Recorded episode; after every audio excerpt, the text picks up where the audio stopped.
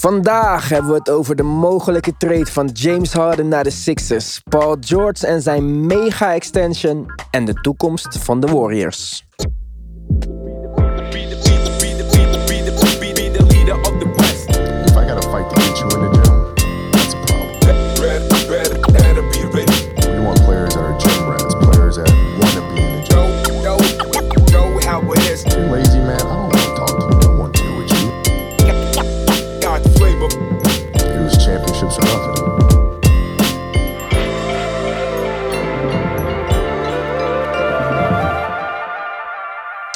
Ja, welkom bij een nieuwe aflevering van de Basketball Podcast. Het preseason is begonnen. Iedereen met een League Pass of cybercrime skills kan weer NBA kijken. We hebben onze 89ste rating gekregen op Apple Podcasts. Misschien kan jij ons helpen om daar voor het einde van het jaar 100 van te maken. Door naar de podcast app te gaan op je Apple apparaat. En daar ons een 5-star rating en natuurlijk een, eh, een hele leuke review te geven. We lopen nog steeds een beetje achter met e-mails en DM's beantwoorden, sorry daarvoor. Maar wij zijn achter de schermen druk bezig met uitbreiding, nieuwe ideeën. Binnenkort daarover meer. Ik probeer de spanning op te bouwen. Maar voor vandaag beginnen wij met. Vraag van de week. Ja, de vraag van de week op onze Instagram-account, de basketbalpodcast, was: zou je Simmons of Embiid treden voor Harden? En voordat ik de uitslag van deze poll bekend maak, eerst even snel ja of nee, Nick. Ja of nee?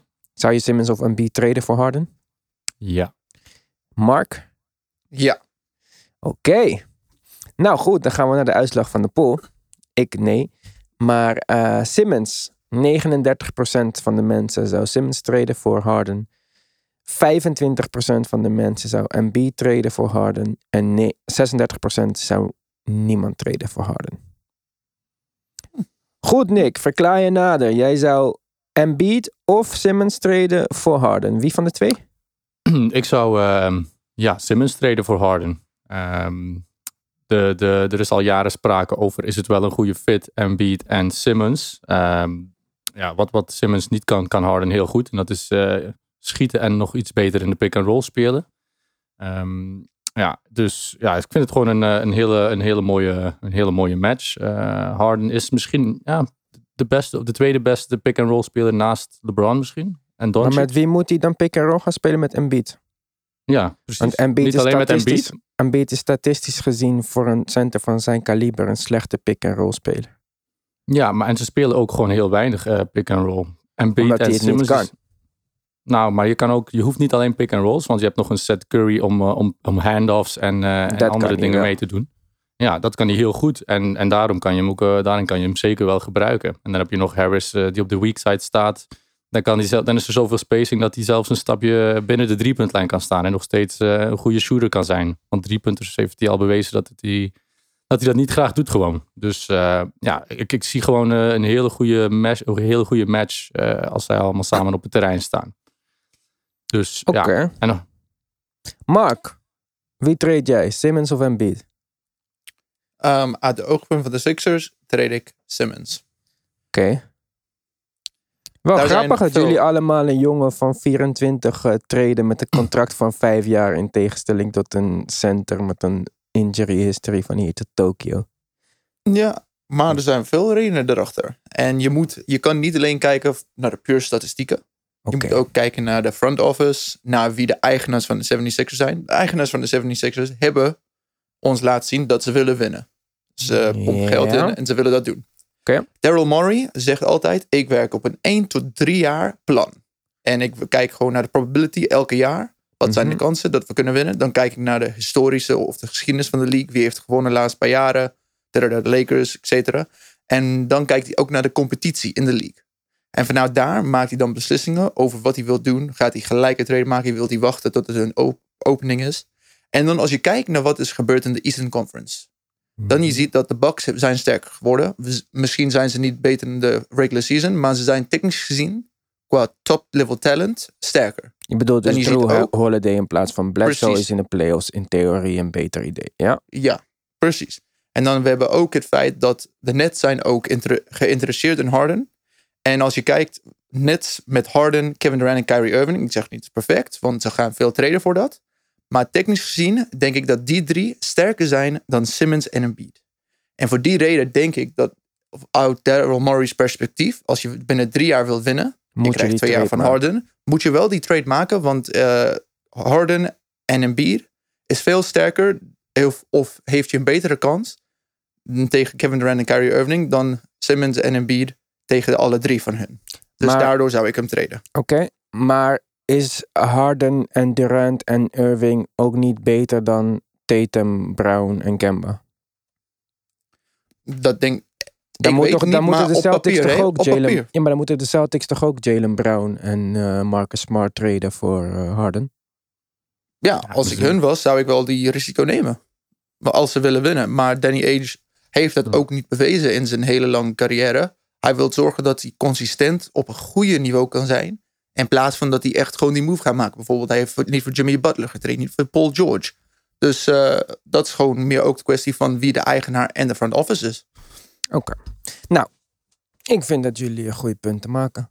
Maar eh, ik zou niet weten als ik de Rockets ben, waarom ik dit zou doen. Ik bedoel, Mhm. bij, by far denk ik dat Ben Simmons je beste speler is die je terug kan krijgen in deze trade. En als ik de Sixers was, zou, ik, zou het ook hierbij blijven. Als je al denkt aan Ben Simmons trade, want ik zou dat niet eens doen. Maar ik zou geen één pick geven voor dit.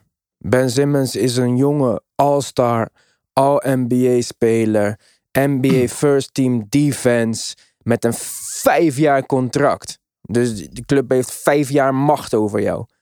Nou, ik zou dit absoluut. Dit, dit vind ik een prime asset. Maar dan ga je Ben Simmons spelen naast John Wall. Ja, ik zie dit absoluut niet als een eh droompairing of zo. Nee. Nee, dat zeker niet. En. Maar, Ja, sorry. En nee, zeg maar, zeg.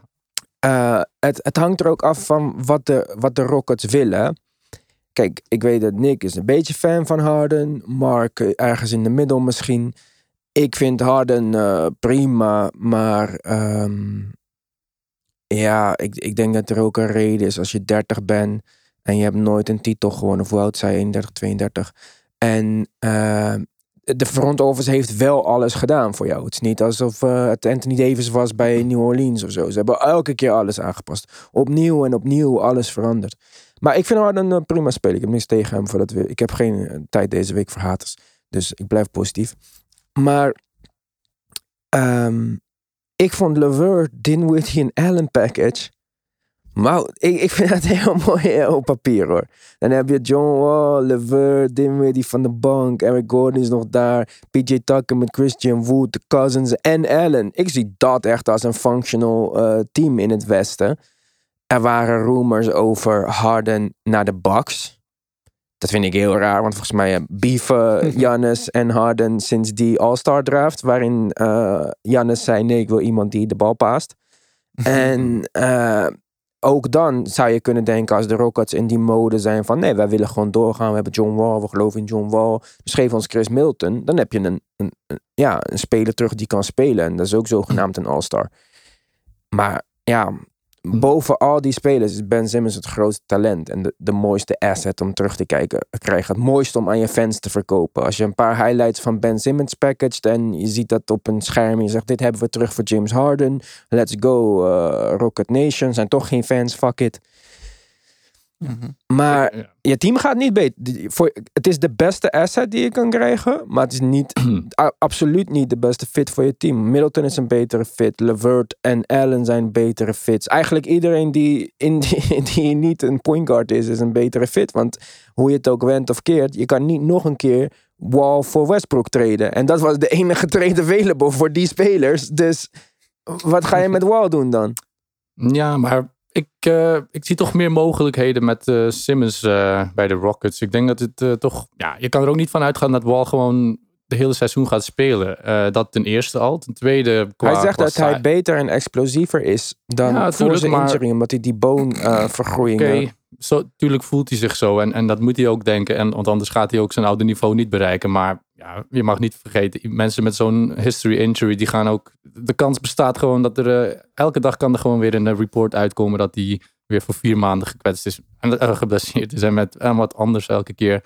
En dan heb je nog steeds Simmons die, die de point guard rol kan nemen. Simmons en Cousins die, die wel een betere, die ook wel een goede pick-and-roll combo kan zijn. En ik zie, op zich zie ik... Ja, maar Wall- voor Cousins geldt dan dezelfde ja, injury precies, precies. gevaar. Ja, ja, ja. Maar als je, als je dan bijvoorbeeld Middleton gaat treden en, en Wall raakt ge- gekwetst, dan, eh, dan, ja, wat dan? Wie is dan je point guard? Wat gaat er dan met het team? Dan is het echt eh, helemaal een lottery, een lottery season. En ik zie op zich, zie ik John Wall, eh, Ben Simmons, ik, kan ze nog wel op het terrein zien staan samen. Al is het maar defensief, al is het maar, ja, nee, dat, dat, dat zie ik zeker wel. Ja, maar wij ook- weten allemaal dat Simmons shooters nodig hebben. Dit is het meest duidelijke ding. Dit is de hele offseason van de Sixers draaide om shooters om Ben Simmons heen krijgen. Ja. Jager is daar als assistent aangenomen, precies voor dit. Rennen en shooting. En dan bij de, bij de Rockets zijn daar geen shooters. Nou, Ook al nog Cousins een mooie... Ja, Tucker wil Ja, weg. Cousins. Die is boos op de Rockets. Die wil Die een contract weg. verlengen. Ja. Krijgt Christian hij Wood nog. heeft het alleen gedaan op slechte teams. Dus we weten niet of dat echt gewoon echt... Christian eh, Wood kan schieten. Hij heeft een mooie schottechniek Ja, en hij schiet een half graag. Jaar, En, Hij heeft drie, letterlijk drie maanden goed gespeeld bij de Pistons. Ik zeg niet dat hij niks kan. Ik- hij lijkt mij ook. Hij heeft een mooi schot en zo. Hij heeft een mooie jumper. En hij is Ja. nog bewegelijk ook. Zeldzame combinatie. Meestal is het of zo'n slome Robin Lopez die dan kan schieten. Maar niet ook nog. Hij is een soort van Rashawn Holmes. Die een kindje maakt met, Robin, met eh Brook Lopez. Maar hij heeft dat echt drie maanden gedaan toen Blake Griffin geblesseerd was. ja, maar wie, wie kan er... Bij de Pistons kan je gewoon ook geen heel seizoen supergoed spelen. Dus het is gewoon bij een slecht team ga je ook altijd wel... Dan moet ja, je maar echt deze een, jongen een- komt een- niet uit college, zei ik. Hij, kwam, hij moest naar Europa omdat hij geen Ja, goede China is hij ook en geweest. En daar... Ja, ik... eh, eerst zien, dan geloven. En Maar- als hij een beetje met James Harden nog drie maanden is en weer in die club zien raakt, dan is het game over. En dan... eh, James Harden Ja. trouwens, ik weet niet of iedereen dit heeft meegekregen. Die moest zich eh, melden bij de Rockets. Ging naar de stripclub. Ging naar een feestje van Lil Baby, als ik me niet vergeef, verge- Mhm. vergis. Gaf hem 100.000 dollar cash of zo cadeautje. Mm. Dat is gewoon Ja. normaal blijkbaar. Dat lijkt me wel eh, een goede vriend. Daarvan ging gelijk 16k weer naar een eh pornoster. Maar goed, dat is allemaal ander nieuws. Harden ligt een beetje ja, dwars, of hoe je het wil noemen. Hij wil niet. Hij is boos. Hij wil getraind worden. Ik weet niet wat zijn probleem is. Ja, maar ik, ik begrijp wel niet, ja, niet daarom niet dat hij naar de stripclub en dergelijke gaat, maar gewoon wel dat hij niet showed up op de, op de practice. Want hij weet dat de Rockets hem super graag willen houden, zeg maar. Dus als Harden dan gewoon wel naar de training camp gaat, ja, natuurlijk gaan de Rockets dan denken, oké, er, er is nog hoop dat hij, dat hij wel wil blijven. En dan gaan ze ook niet zo actief op zoek naar een, eh, naar een trade gaan voor hem. Dus ik snap wel dat hij gewoon... maar vind jij je werk leuk, Nick? Ja, Wel. Maar ik bedoel, en ik, en ik weet wat jij verdient. Deze man krijgt 100 miljoen. Hè?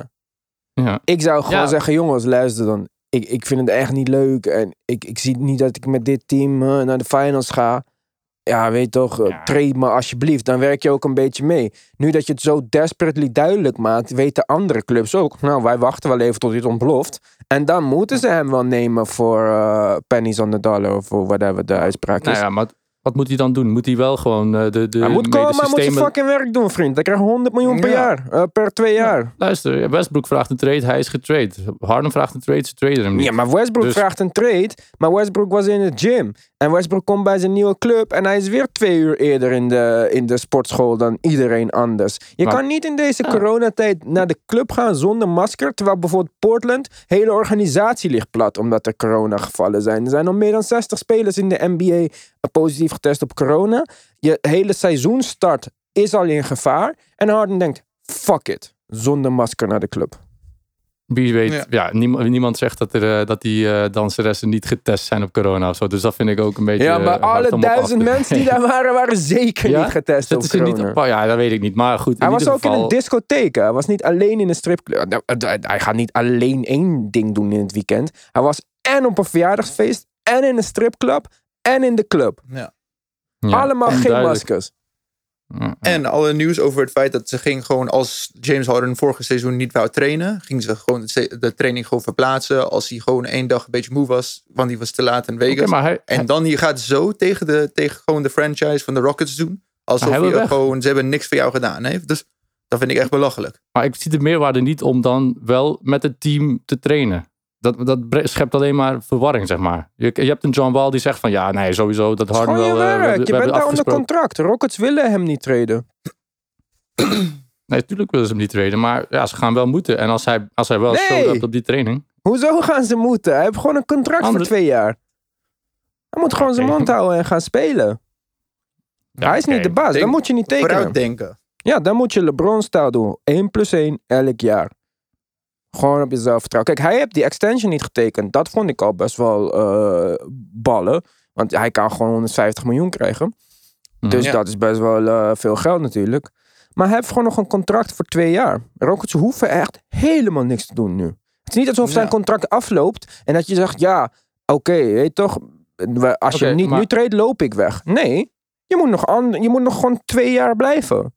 Dit is gewoon jouw werk. we- Je hebt het contract getekend. Ga fucking spelen of niet. Ja, klopt, klopt, klopt. Die, die denkwijze, dat, daar kan ik me in vinden. En eigenlijk zou ik ook eh, ehm, Harden een goede fit vinden nu met, met Wall en eh, met Cousins. Dat sowieso. Maar als we kijken naar de geschiedenis, wie heeft er ooit al eh, nog zo lang tegen zijn zin als hij een trade aangevraagd heeft? Wie is er dan nog echt gebleven?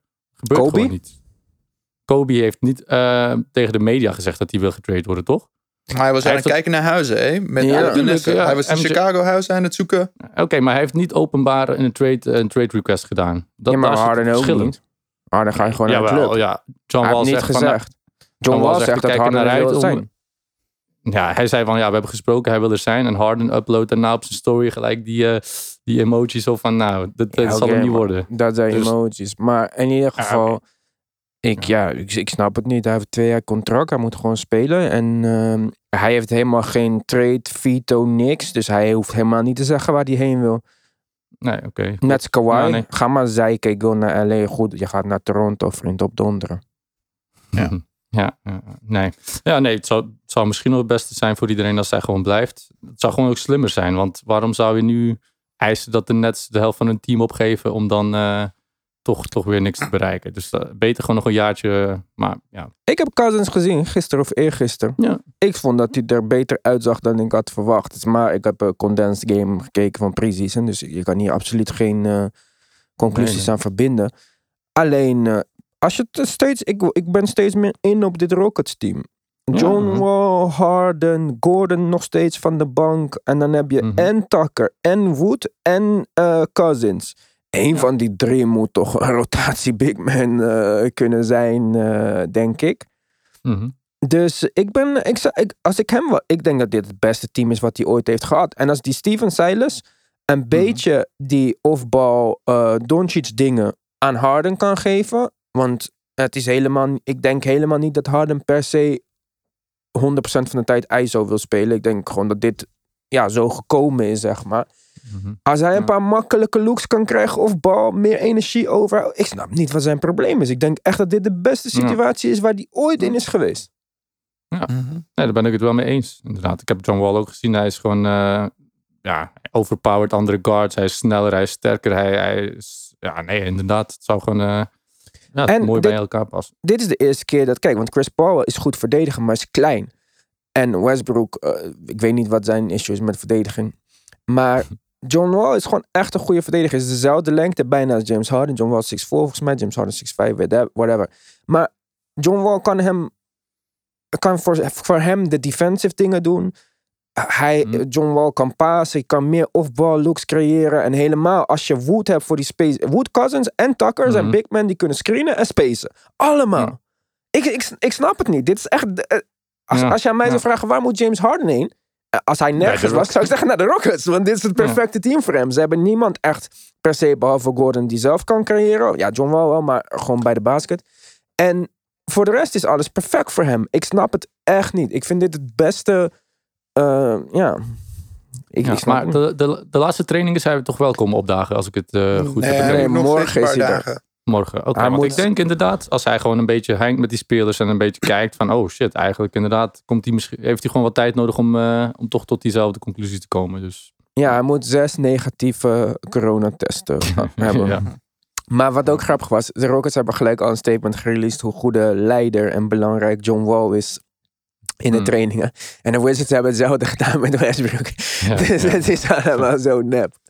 En, en Westbrook wou, eh, en eh, John Wall ja, wou de, de key piece toch zijn van de ploeg. Hij wou bij de Wizards toch, en dan komt hij bij James Harden zijn ploeg. Hetzelfde met Westbrook die dan bij eh, Bradley Beal zijn team gaat. Dus eh, Ja, dit is heel grappig allemaal. Maar Ja. ik denk dat soms is ook gewoon de rek een beetje eruit. En dan moet, het is niet per se iets Ja. fout. Ik geloof niet per se dat, dat, dat Beal en John Wall echt ruzie hadden. Ik denk gewoon, oh, ja, som, het werkt gewoon niet op de een of andere manier. Tijd voor iets nieuws. Soms moet je gewoon iets nieuws proberen. Mhm. Hm. Soms met muziek maken moet ik ook gewoon een andere synthesizer pakken. Omdat die oude, eh, ja, het werkt niet meer. Mm. Ja. Maar goed, we hebben niet geheel deze vraag beantwoord. Maar we gaan gewoon lekker verder. Want we moeten hè, gewoon het, eh, het tempo erin houden. Dit is het NBA nieuws van deze week. Ja, NBA nieuws. Je kan het wel zeggen. Paul George krijgt 190 miljoen bovenop zijn deal.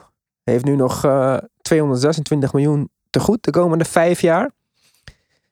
Het is niet alsof hij dit heeft verdiend eh, met de prestaties in de babbel. Want eh, ja, zijkanten van het bord, eh, mist, gemiste schoten, gemiste defensive rotations.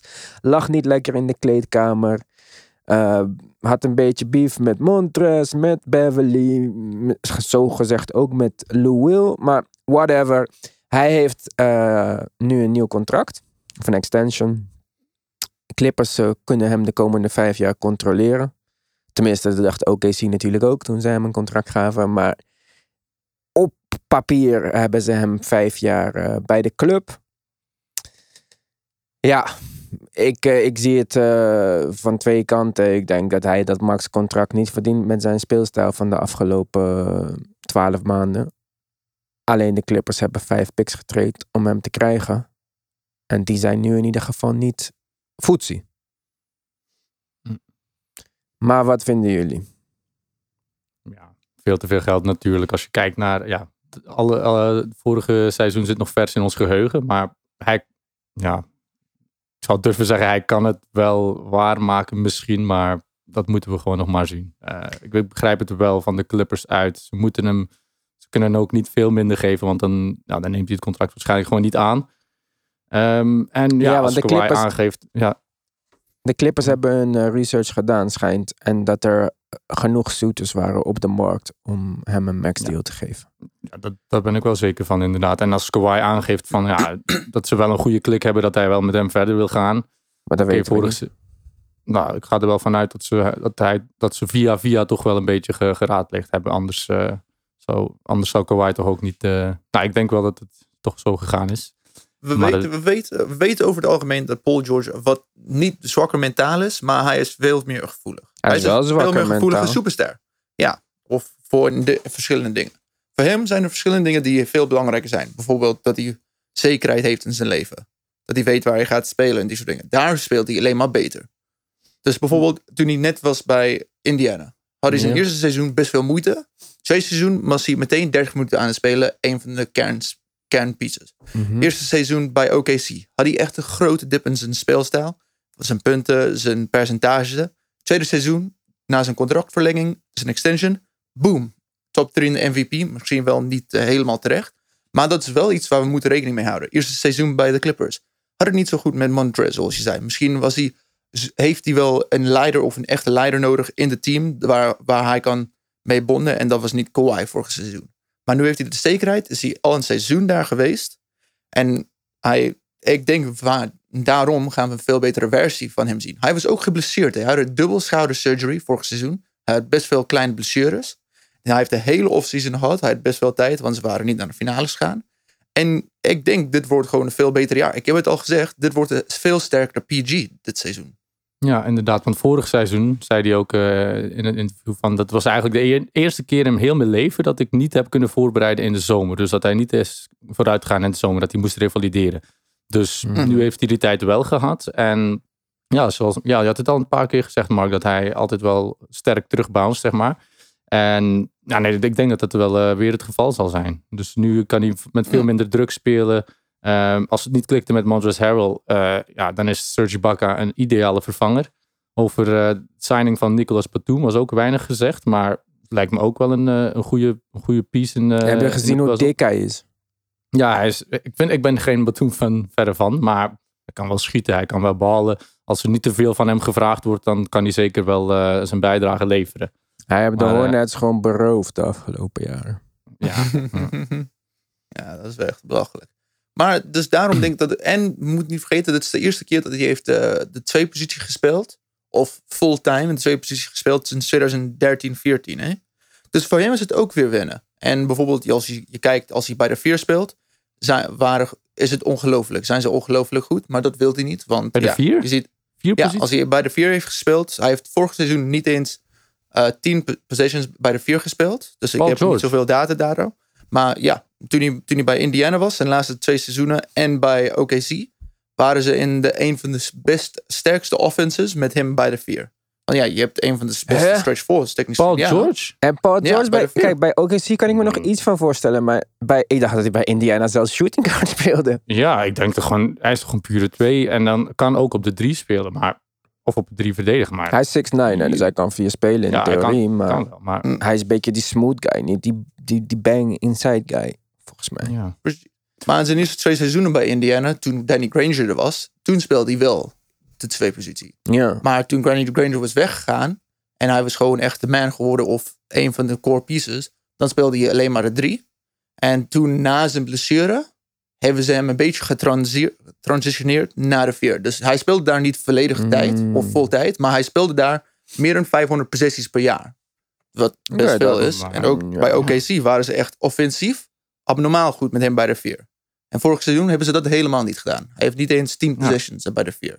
Dus misschien is dat het optie. En bij de twee was hij. Ja, bij de twee waren ze oké met hem daar. Ze waren wel sterk. Dus misschien kunnen ze hem vaker bij de drie spelen dit seizoen. Waar hij meer Jongen, het boeit is. helemaal niks waar je Kawhi en Paul George speelt. Je moet Ja. een fucking point guard eh, halen, man.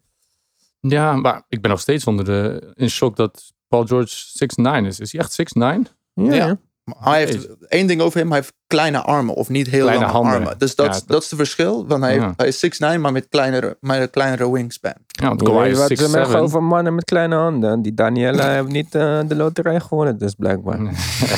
nee, ja, nou, nou, met zijn contract. Ja, qua geld zeker. Ja. Zij hebben echt Ja. alles gewonnen. Ja. Ja, ja, ja. Oh ja, nee, maar inderdaad, dat lijkt echt helemaal niet zo. Kawhi lijkt eh, twee maten groter dan Paul George. Maar in ieder geval, ja. Nee, nee, Kawhi is Ik- zeker kleiner dan ik- Paul George. ja. Niet kleiner is zelfs, hij is eh, gewoon een halve kop kleiner. Ja, maar, Maar ik vind het wel een goede beslissing. Hè? Je, je hebt nog steeds misschien wel een jaar met Kawhi. En dan nog een jaar hopelijk. Of als hij gewoon niet gaat extenden.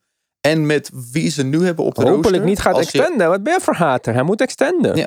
Ja, maar als je het niet doet. hebt voor de- ja. ja, maar, maar kijk. Met de team die ze nu hebben en de line-up. Ze hebben 408 possessions gespeeld vorig seizoen. In die tijd waren ze de highest differential van enige groep in de NBA. Qua, qua gewoon win, qua wins en defense en offense. En daardoor denk ik dat ze het moesten doen. Als die team vaak kan samenspelen, of die groep, of die line-up. Met eh, Harris, ah, sorry, niet met Harris. Maar met, eh, hoe heet die, Zubac en dan Morris en Beverly, dan hebben ze gewoon een goede defense, goede offense en hebben ze een kans. Dus ik denk ze moesten het doen. Oké, ik heb eventjes, ik wil even één ding zeggen over jouw eh, korte armen Paul George opmerking. Want ik dacht, eh, volgens mij klopt het er niet. Maar Paul George is 6'8.75, dus afgerond 6'9, met een 6'11 wingspan en een 8'11 standing reach. En Kawhi heeft een 7'3 standing reach. Dus Paul George Hmm, heeft wel ja. zeker lange armen. Ja, Nee, hij heeft gewoon heel kleine handen. Oh, zijn kleine handen, sorry, en kleine sorry. voeten. Ja, maar Wat is zijn schoonmaat, Maar- weet je dat niet? Eh, ja hetzelfde als mij. 12,5, 47. En hij is Wauw. 20 centimeter groter dan jou. Dat is wel eh, Ja, raar ja, dan. ja, precies, precies. Ik denk dat mijn handen zelfs groter zijn dan, dan die van hem, eerlijk gezegd. Over schoenen gesproken, nog iemand eh, geboden op de Jordan 11's eh, Jubilee Edition. Net uitgekomen. nee. Nee? Steeds te koop. Nee, Niemand? nee, Ik ben nee. niet de Jordan-fan Ik qua kan er schoenen. niet, die kan ik niet dragen. Daar kan ik niet meer wegkomen met die elfs. eh. Ik heb twee paar. Je ziet iemand binnenkort in die sexy lak-lak dingen. Ja, toch. nice. Het was echt compleet toeval. Maar eh, ik, vind, ik vind het altijd leuk om, eh, als ik mazzel heb met die schoenen. Normaal heb ik niet zoveel mazzel. maar eh, over schoenen gesproken trouwens. Bradley Beal naar Jordan Brand. Mhm. En nog iemand ja. toch? Wie vergeet ik? Levert. Ja, Caris oh, ja, LeVert. LeVert. Misschien hoopt eh, Jordan op die trade dat LeVert gaat klippen bij de Rockets of zo. Want eh, Ja. nu is het wel een beetje... Ik vind het dan een soort van... Ja, de vierde leuk. beste speler op je team moet niet Jordan zijn. De eerste beste Ja. speler op je team moet Jordan Brand zijn. Maar Westbrook ook Jordan Brand, toch? Dus de hele Wizards Ja. zijn Ja. Jordan Brand nu. Dat is het gezicht van Jordan momenteel, Westbrook. Als we echt erover moeten praten. Nou, Zion en eh Lucas zullen daar wel snel eh, verandering in brengen, denk ik. Ja, Jordan Brand gaat wel dik hoor. Ja, Ze hebben Jason al de jonge... Ja, ze hebben echt alle jonge grote jonge sterren. In tegenstelling tot bijvoorbeeld Puma, die een big, eh, grote slag probeerde te slaan met Jay-Z aan het hoofd van hun eh, marketingding. Mhm. En die in het eerste jaar gelijk eh, Eten en Bagley gingen zijn. De e- eerste en derde of tweede pick. Maar Ja. dat eh, liep niet eh, helemaal zo af als ze dachten. Ja. Ja, precies. Zelfs Cousins had zijn eerste seizoen met Puma gelijk een... eh, Achilles- Achillesscheur. Eh, ja, ja. Ja, ik ben echt Puma fan, maar Nick niet. Maar eh, ze zijn echt slecht in het uitzoeken van spelers. En Michael Jordan kan, niet, het- kan dat niet voor zijn eigen team doen. Maar blijkbaar kan die heel goed mensen van andere teams kiezen die... eh, Ja, man. Iedereen wil die gratis Jordans, toch? Dus eh, dat, maar dat helpt wel, denk ik. Maar gaan de Hornets niet ook spelen met een Jordan logo op hun shirt? Ja. Iedereen, Altijd? Of Elk team? heeft de City Edition jerseys. Dus Met ook Jordan de Pistons, logo. ook de Celtics. Elk team die Jordan Zo ooit heeft kapot dik gemaakt. hoor. Ja, ja, dat is wel een bal. Ook de. Pistons? Pistons, ja. Oh, ja, als ik Michael Elk- Jordan was, zou ik er eentje naar Isaiah Thomas sturen. Ja, ja. Alleen dat vind ik niet kunnen. Dat beste vind ik echt gewoon. niet kunnen. Jezus. Maar in Isaiah NBA Thomas. 2K, ik heb de nieuwe NBA 2K. En daar heeft, zijn alle shirts Jordan logo de hele tijd. Maar dat is dan misschien gewoon een 2K Oh. deal of zo. Oh ja maar, ja, maar het zou best kunnen hoor. Maar ik dacht, ik dacht dat het eh, niet elke. Ja, anders is het echt wel, eh, echt wel afzien voor al die teams die, eh, die Jordan haten. Dus, maar het kan, het kan. Het zou, En het ons- zou me niet verbazen. Dan het laatste uiterlijk nieuwtje. Dit is het laatste seizoen dat we met Spaldingballen gaan spelen, jongens. Oh, ik dacht dat het echt al van dit seizoen was. Dacht ik Oh. ook, maar toen zag ik alle mediafoto's met Spaldingballen. Dus ik dacht, oké, Ja, ik heb het meer wel niet dan. Dan is het volgend jaar. Maar ah, ik weet niet. Kijk, ik ben helemaal niet zo... Ik, ik, heb, ik heb Nick, ik heb David in mijn leven die specifieke, specifieke voorkeuren hebben voor dingen. En mij boeit het over het algemeen niks. Maar deze ballen dingen, dit, ik weet niet. Dit, ik vind dit echt bijna onacceptabel gewoon. Dit wordt de Ja, eerste ja, keer in mijn leven dat er geen fucking Spalding op die bal staat. Ja, inderdaad. Dus Wat gaat. Spalding doen? Ik vind het ook zielig voor Spalding. Doen ze nog iets anders met hun leven?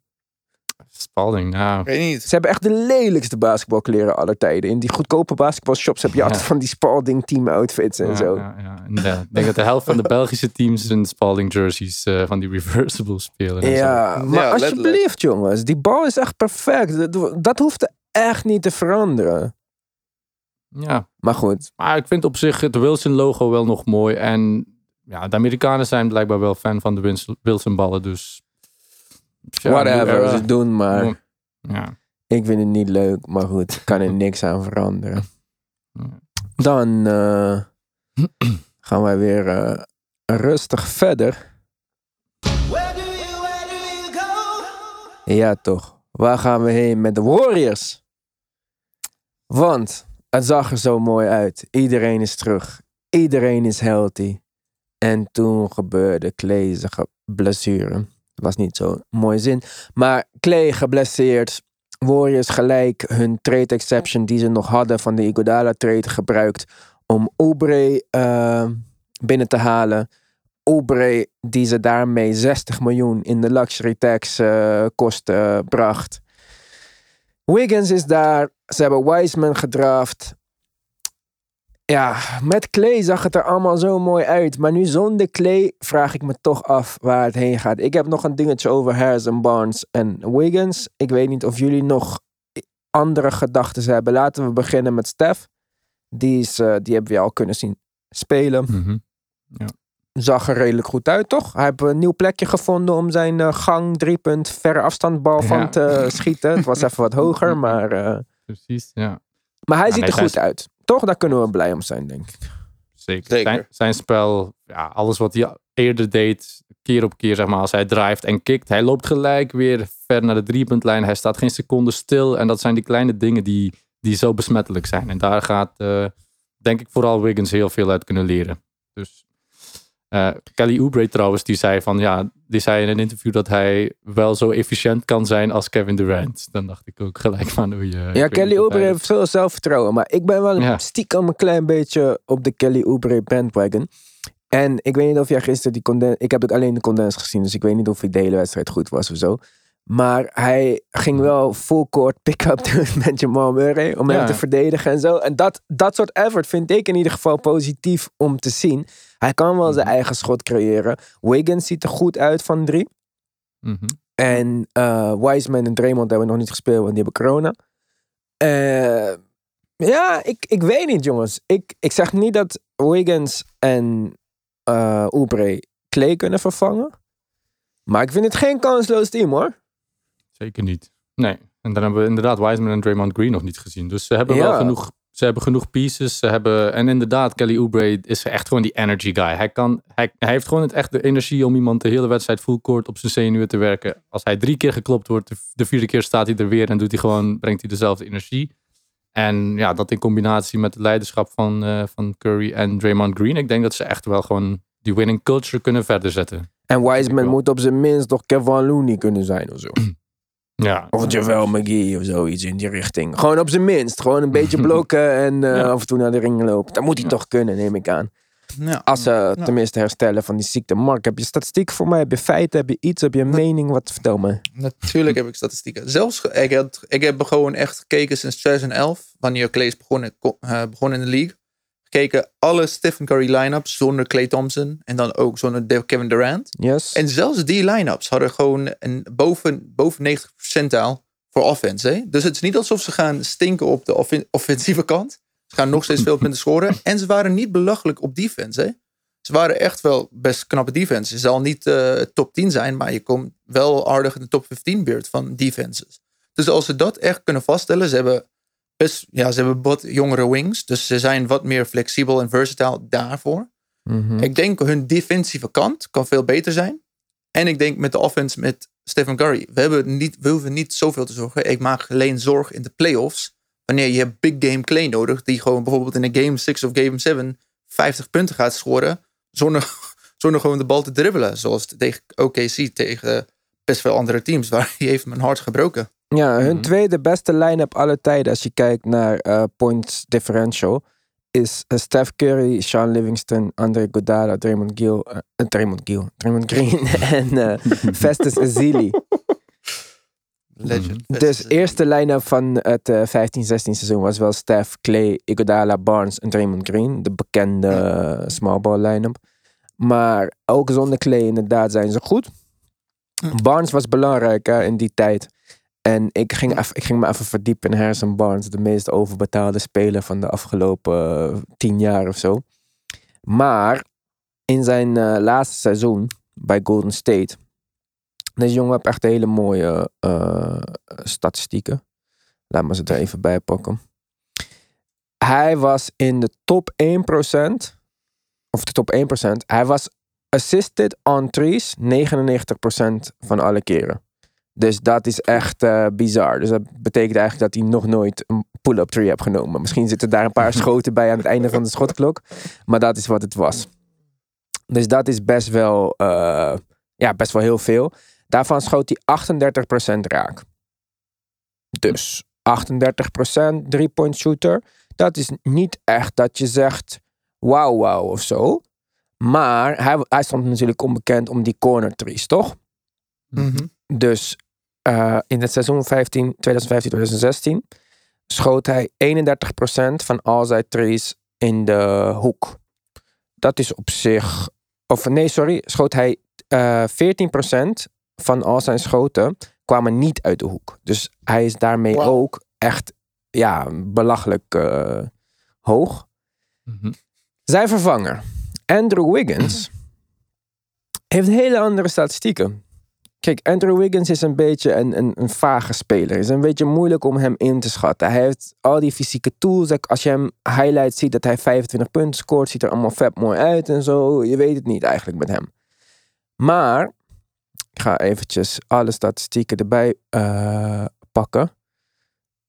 Andrew Wiggins schiet echt geen corner trees. In diezelfde seizoen als Harrison Barnes is hij zelfs 0% uit de corner. Gewoon geen corner trees genomen. Nooit. Doe ik niet aan. En als je kijkt naar Andrew Wiggins assisted trees, zijn best wel hoog, maar dan gaan ze er ook in. Het probleem ligt bij zijn zelf gecreëerde uh, trees. Ja. En hij, ook hij moest ook veel creëren bij de, bij de Timberwolves. Hij was die high pick in de draft en die hoge verwachtingen. Dus natuurlijk ga je dan minder. En nu gaan we naar zijn corner trees. 48% jongens. Van corner tree. maar hij neemt ze niet. Omdat hij, dat nooit kon. Hij moest altijd schieten van top of van de zijkant een beetje. Maar hij kon nooit in die hoek staan wachten op die bal. Maar als hij die bal krijgt, schiet hij hem tegen 48 Dat is belachelijk goed. Dat is belachelijk goed. En als je dat vergelijkt met, uh, hoe heet die guy? Met uh, Harrison Barnes, dan is hij gewoon beter in principe daarin. Zijn we nu daarover verbaasd dat, dat Wiggins beter is dan Harrison Barnes? In drie punten schieten, catch and shoot? Ja, Jazeker. Ik bedoel, nou, 73 overwinningen hè, met Harrison Barnes. Drie, dat is uh, ja, natuurlijk. Maar Andrew Wiggins neemt allemaal. Andrew Wiggins neemt voor de rest allemaal uh, hele slechte schoten. Heel veel midrange schoten, diepe midrange schoten. Hij is die, die beetje naar binnen dribbelen, pull-up guy. En Harrison Barnes mocht dat gewoon simpelweg niet doen. Maar uh, Precies, als hij die ja. schoten krijgt van Harrison Barnes, dan gaat hij dat effectiever doen dan Harrison Barnes. Ja, natuurlijk. Ja, zet Harrison Barnes in de Timberwolves, uh, bij de Timberwolves in plek van Andrew Wiggins. En zijn cijfers zullen nog een pak slechter zijn. Daar ben ik ook uh, vrij zeker van. Dus, nou, ja. maar ook daarover heb, ik, heb ik statistieken. Want Harrison Barnes is namelijk bijna in alle categorieën en vooral in um, percentage van de vrije worplijnen midrange heel erg vooruit gegaan sinds hij naar Dallas is gegaan en wat meer vrijheid heeft gekregen om te spelen. Dus dat klopt niet helemaal wat je zegt.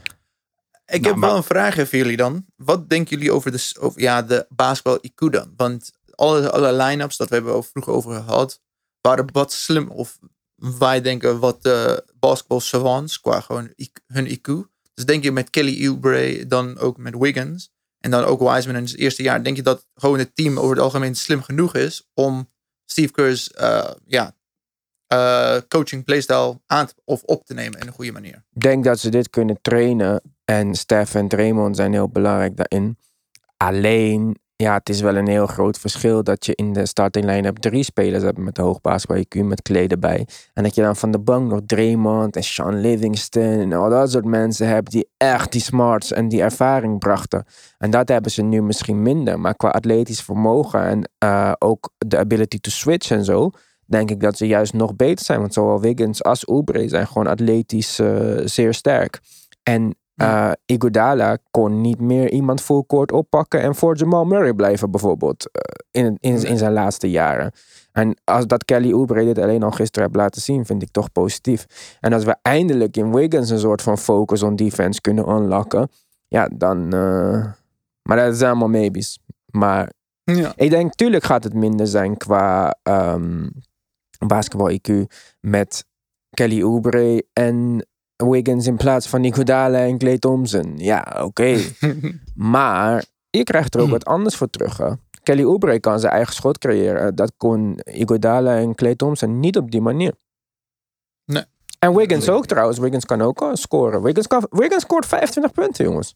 Ja. ja. Dus dat is niet niks. Als hij een beetje focust is op defense, als hij zijn minder effectieve schoten een beetje niet doet, ik denk dat Wiggins nog steeds uh, in de 20 punten kan scoren. Ik durf zelf zeggen dat hij wel bijna 25 zal kunnen halen hoor. Dat hij wel verantwoordelijkheid zal krijgen. Want wie gaat anders uh, schoten creëren? Ja, maar kunnen... Moet dat ook. Uh, kijk, als zonder Oubre zou ik dat ook zeggen. Dat Wiggins dat, dat getal kon halen. Maar mm -hmm. ik denk dat Oubre nog ietsje Ja. effectiever is in creëren dan Wiggins. Maar ik denk dat, je- dat, dat Oubre meer, zeg maar, einde shotklok, dat, dat, dat Wiggins meer de eerste of de tweede optie is naast Curry. En als dat niet, dat Oubre, die kan letterlijk op twee seconden kan hij een eigen schot creëren. Dus hij, hij is zeg maar ook een emergency, eh, hij kan altijd eh, naar de ring of, of gewoon, eh, weet ik veel. Ehm, ja, Wat nee. zei je nou daar straks? Was, hij vond zichzelf Durant-achtig of zo. Hij toch? zei dat hij heel- even efficiënt kon spelen als Kevin Durant. Maar dat is gewoon onzin. Want ja, Kevin Durant is misschien de meest efficiënte offensive player ooit. Ja, zelfvertrouwen. Eh, ja, zelfvertrouwen inderdaad. Wel heel mooi. Maar ik weet niet hoe het met zijn eh, spot wat op wordt li- starting line-up dan? Dus je zegt gewoon, eh, Wiggins wordt de tweede optie, Nick. Tweede Wie op- wordt hun starting line-up? Steph, Eh, Wiggins, Oubre, Draymond en Wiseman. Wiseman, ja. Dat is niet. Dit is echt de allermakkelijkste Nee, vraag. Dus gaat. Wiseman gelijk beginnen, in, denk je, in plaats van Looney? Ja. Dat is wel gewoon een starting center. Ja, Ja, maar- of, of En ze hebben hem een best ja, groot contract gegeven, hè? Wiseman gaat meer minuten krijgen, denk ik, dan Looney. Dat, dat, daar komt Ja, Lamello startte ook niet bij de Hornets in preseason gisteren. Maar ik wil niet zeggen dat de, het hele seizoen Rozier en Graham boven Lamello gaan starten. Het zijn gewoon teams die wat voorzichtiger omgaan met dat. Maar ik denk dat Lamello, net als Wiseman, meer minuten op hun positie gaan krijgen dan Hm. andere starters. Als dat... En wat voor Stef gaan we krijgen, Ivan? Gewoon goede stuff. Goeie Stef? Wat is goede Stef? Stef is, eh, kijk, eh, Stef is niet Kyrie. eh. Kyrie is een natuurtalent. Stef is ook misschien een natuurtalent. Maar Stef werkt keihard. Al Stef dribble moves zijn geoefende dribble moves. Kyrie is gewoon natural. Dit is gewoon, hij is, is een belachelijke balhandler. Net als, Kyrie is in die categorie van Jamal Crawford en Rod Strickland en al dat soort balhandlers. Maar Stef is, is iemand die oefent. Nick zei het al, zag er goed uit. Hij is zo getraind, hij is zo slim. Hij loopt een seconde eerder terug dan iedereen. Hij staat op de driepuntlijn voordat je het door hebt. En dan is hij gewoon dodelijk. Zijn schot zal nooit achteruit gaan. Het, waar ik me het meest zorgen over maak, is of hij nog zo snel kan draaien en zo. Dus als hij naar binnen gaat en hij draait en het dribbelt om een speler heen of zo. Of dat, of dat voetenwerk er nog is. Want ja, daarvoor eh, gaan blessures wel. Ja, maar zijn laatste twee blessures. Het laatste was een pols en dan daarvoor was enkel. Of was het knie? Ja, hij heeft Ehm, altijd last van maar- zijn enkels natuurlijk. Maar vooral Ja, met leeftijd.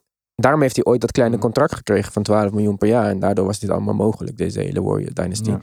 Maar Mhm. de, met leeftijd gaat dat gewoon tellen.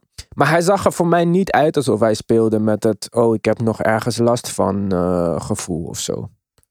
Nee, precies. En hij is ook nooit de speler geweest die, die sneller of explosiever is dan, dan zijn verdediger, zeg maar. Dus hij, hij, hij gaat zijn man vaak voorbij door slimmer te zijn ook. Door, Ja, maar door, wel door die eh, snelle zo. draaien en zo. Hij kan Ja, maar ook, heel snel maar hij draaien, verkoopt ja. het. Hij, ja, maar hij verkoopt het ook heel goed. Hij, zijn, zijn voorbereidende dribbel, de verdediger kijkt en dan draait hij. Dus het is niet alleen eh, Westbrook als die een spin move doet, dan is het echt gelijk zoals de Tasmanian Devil bijna. Maar bij Curry is het meer, meer beredeneerd en meer, meer echt een, een trap, zeg maar, als een verdediger echt eh, ja, in de val lokken, zeg maar. Dus ik denk wel dat hij dat eh, gaat blijven kunnen, ja. Ja, Maar goed. we gaan het zien, we gaan maar jullie zien. Denken, denk jullie hebben... ja. Ja? Ja, je hebt wel hoge verwachtingen voor eh, Kelly Oubre dan ook. Ik vind Kelly. Oubre sowieso een goede speler. Alleen, Ja. ehm, en ik kijk, de Warriors hebben niet voor niks eh, hem gehaald. Hè? Want het kost hun absurd veel geld. 60 miljoen extra dat hij daar speelt. Dus je Ja. betaalt 60 miljoen voor iemand. Dat ga je niet doen omdat je denkt, nou, ik hoop dat we daar nog relevant blijven met hem. Ja. En eigenlijk, ik vond Kelly Oubre goed bij de Wizards. Ik vond hem goed in Phoenix. Mhm, ja. Eh, dus, en hij is Ja, nog dus- jong. Dus dan denk ik, waarom zou hij nu niet beter zijn dan? precies, precies. En de nog- Warriors, hebben ook, de Warriors hebben ook elk jaar wel nog één speler die niemand kende, die toch ineens ook heel goed is. Dus dat, Ja, ze hebben Pascal ook ook nog van vorig jaar en zo. Misschien is die Ja. ook nog een beetje goed en zo. Maar Mhm. ja, eh, ik zeg niet dat de Warriors. eh, nou ja, Ja. ja, ik wou zeggen, ik zeg niet dat de Warriors in de bovenste helft eindigen, maar dit kan echt makkelijk. Mhm. Het zou mij niet verbazen als de Warriors zevende zijn. Het zou me niet verbazen als de Warriors tweede zijn. Ik, ik Tweede niet, maar derde. Maar wie Derde. moet tweede zijn dan? De Clippers? zou Gewoon de wel, Clippers. eh, en ja, Clippers en dat gun ik gewoon. Dat, ze hebben Maar vorig misschien- jaar gewoon Misschien gaat LeBron niet spelen. Misschien gaat LeBron niet Ja. spelen. Worden de Clippers eerste, worden de Warriors tweede en worden de Lakers derde. Ja. Ja, oké. Alles kan, alles kan, alles kan. alles Derde kan. zou ik niet verbaasd zijn. Ah ja, we gaan het zien, we gaan het zien. Alles kan, geen probleem, we gaan verder. You've got mail. Er is een bericht binnengekomen. Er is een vraag van een luisteraar. Ja, Steve Bekkers vraagt: Als ik maar één team kan volgen komend seizoen, welk team zou ik dan moeten volgen? En ik goeie vond vraag. dit zo'n moeilijke vraag. Ik heb dit echt veel te serieus genomen. Want ik dacht, stel je voor dat ik de Pelicans ga volgen en ze halen de playoffs niet. Dan heb ik twee maanden minder basketbal. Dus Oeh, moeten we ook over de pillen? Oh, ja, maar je moet nadenken. Welk team wil je volgen? Kijk, jij hebt hem makkelijk. Jij kan gewoon Boston kiezen. Dan ben je heel safe. Dat is het team wat je leuk vindt. En die gaan ver komen in de playoffs, zeg maar. Maar voor mij is het moeilijk. Maar Mark, ga je Boston kiezen of niet? Nee, ik had, niet, op- ik had meer op de regular season, seizoen gerekend. Kijk, als het over de playoffs en die soort dingen, ja, dan Boston. Maar ik was dan aan het denken, misschien Washington of de Phoenix Suns. Want ik vond het Washington, zo leuk yo, om- je moet wel echt. Westbrook fan zijn om dat te kijken. Ja. zeg. Ik vind het wel spannend. Hè?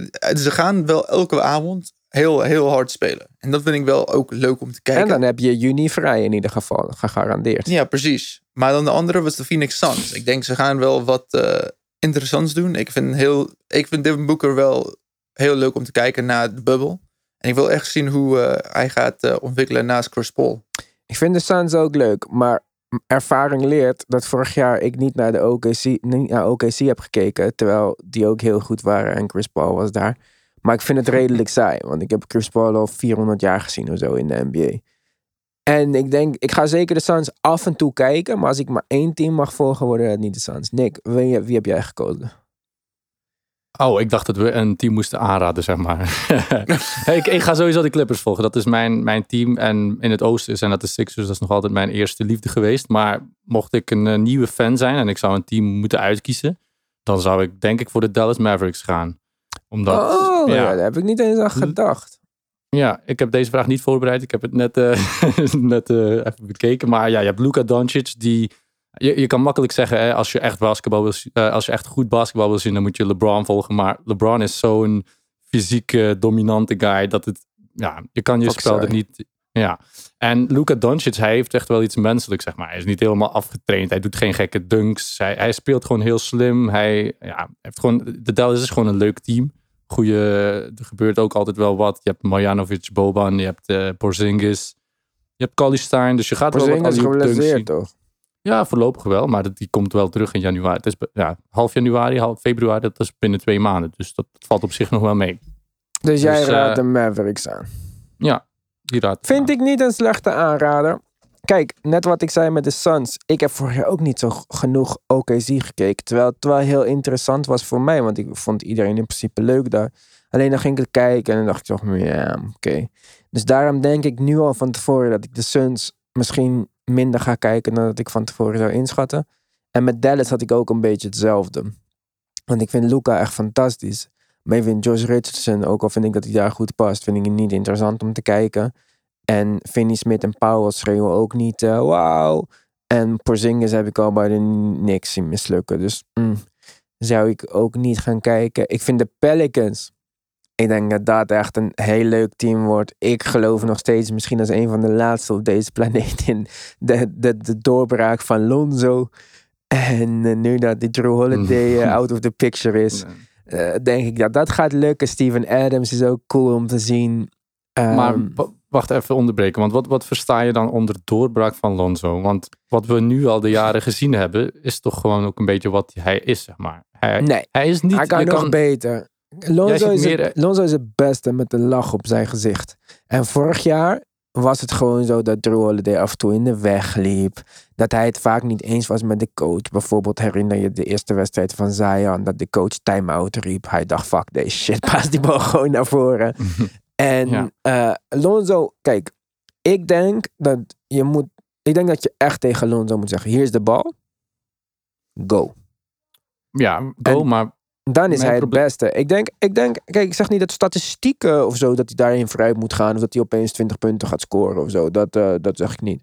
Maar ik denk dat als wij gewoon gaan rennen met Lonzo en Zion. En in de halfcourt eh, een wat creatievere aanval gaan verzinnen. Wat Stan Van Gundy in principe zou kunnen. Hij is dit eh, gewend met big man uh, half-court offenses verzinnen. Dan denk ik dat, eh, dat we Lonzo meer open threes gaan raakschieten. Ik denk dat we Lonzo meer creatieve dingen in de open court gaan zien doen. En ik denk dat we Lonzo in de halfcourt gewoon vooruit gaan. Uh, vooruit gaan. Vooruit zien. Gaan. Vooraan gaan. Ja, whatever. Ja. Omdat vorig jaar was het gewoon zo dat af en toe ook de bal naar Holiday moest. En dan stond Lonzo een beetje daar te wachten. Want Holiday, ja, Holiday is goed, maar ik heb geen zin om negatief te doen vandaag. Maar in ieder geval, ik wil gewoon Lonzo met Zion zien rennen en zo. Alleen, ik denk dat er een kans bestaat dat als ook maar iemand geblesseerd raakt daar. Bijvoorbeeld als Lonzo geblesseerd raakt, wie is dan de point guard? Of als Zion geblesseerd raakt, wil je echt naar Hm. Lonzo met Steven Adams. Ja. Jezus. Nou, ik denk Maar dat ze Ingram is ook goed. hè. dat- dat- ik vind ze echt leuk. Ja. Ik denk echt, ik denk als je echt, als je begint met NBA kijken, misschien als je begint met NBA kijken, kan je beter gewoon echt naar LeBron kijken en Anthony Davis. Dan ben je gegarandeerd van een bepaald level. Ik denk dat de Pelicans ook op avonden er niet kunnen staan. Maar als jij voor de highest upside wil gaan en je bent niet bang om een beetje de vloer te raken, ga lekker de Pelicans kijken. Zion wordt echt eh, spectaculair. Hij heeft al gezegd vorig seizoen, hebben jullie, niet mij, hebben jullie mij helemaal niet gezien? Ik was geblesseerd. Ik ben niet dezelfde man dan. Hij gaat nu, eh, wordt hij echt die, die, die eh, hulk. En ik geloof wat ik zei. Lonzo komt, boom, ontpopt zich tot de nieuwe Steve Nash-achtige point guard. Jason Hmm. Kidd 2.0, Magic Johnson level. Hmm. Gaat zijn broertje proberen te matchen met Pasen achter de rug en zo. Hmm. LeVar is in eh, North Carolina in plaats van eh, in New Orleans. ja. En ehm, nee, ja, ik denk dat ik wel, ik denk dat ik de Pelicans zou aanraden. En ehm. Als je, als ja, je jong nee, bent, dan ga heb je wel met Pelicans de Pelicans. Dan heb je nog zeker 10, 15 jaar eh Zion. ja, daarom. En dat is ook Die- leuk, weet je wel. Misschien. En zelfs als het dus dit seizoen niet 100% werkt of ze halen net de playoffs niet, is het niet alsof het kansloos is voor de komende jaren. Dus ik denk dat je als je toch ergens moet beginnen, ga maar dan gewoon nu alvast voor op de bandwagon bij de Pelicans zitten. En dan eh, zit je wel een soort van safe voor entertainment de komende jaren. Ja, als je een kaarsje brandt, dat er niemand eh, zich blesseert. Ja, maar zelfs, Ja. ja, Zion is wel een beetje de, de centerpiece. En dat is toch wel een beetje een vraagteken, zeg maar. Maar ja, Ja, Dus, oké, eh, maar als LeBron voor de eerste keer in zijn carrière... Stel je voor dat LeBron zijn Achilles scheurt. Dit is een game over met de Lakers, hè? ja maar LeBron's Ja. track record is letterlijk kleiner dan die van Zion. En Zion speelt nog maar eh, een jaar Snap in de NBA. ik, maar dus- ik bedoel... Kijk, er zijn andere teams... Of de, zulke soort teams waar, waar de top-heavy eh, verdeling van spelers is. Ja, Ja. hoeft maar één iemand geblesseerd te raken, is de game over. Hmm. Jij Ja, zei toch net Dallas Mavericks. Wat gebeurt er als Lucas? Als ja, daarom. Als? Luca Nee, maar Luca heeft ze, heb je gezien hoe Luca gekwetst was en geblesseerd raakte en gewoon verder speelde? Alsof er niks gebeurd was. Daarom denk ik dat hij wel meer solide is en meer, eh meer blessuregevoelig is. Porzingis is een ander verhaal natuurlijk. Maar Luca, die, die kan letterlijk met, met, met, met een gebroken voet kan die nog steeds eh, een snap ik. Maar halen. als hij zijn Achilles eh, scheurt of zijn ACL, dan is het ook gewoon afgelopen. En dat kan overal gebeuren. Ik heb dat gescheurd toen ik 14 was. Gewoon freak, accident. Nou, Jij bent de Zion geweest van eh, de Zion van Ik Alkmaar. ben niet Zion, ik ben Greg Oden, vriend. Biggest what if. ja. nou goed, op die eh what if note sluiten we deze podcast af. We zijn er volgende week weer. Mystery guest, ja kunnen we dit teasen, waarom niet? Misschien dat we een stukje van onze nieuwe plannen ook eh, gaan vertellen. Voor vandaag wens ik jullie allemaal een fijne week. Nog een eh, mooie avond. En eh, tot de volgende keer.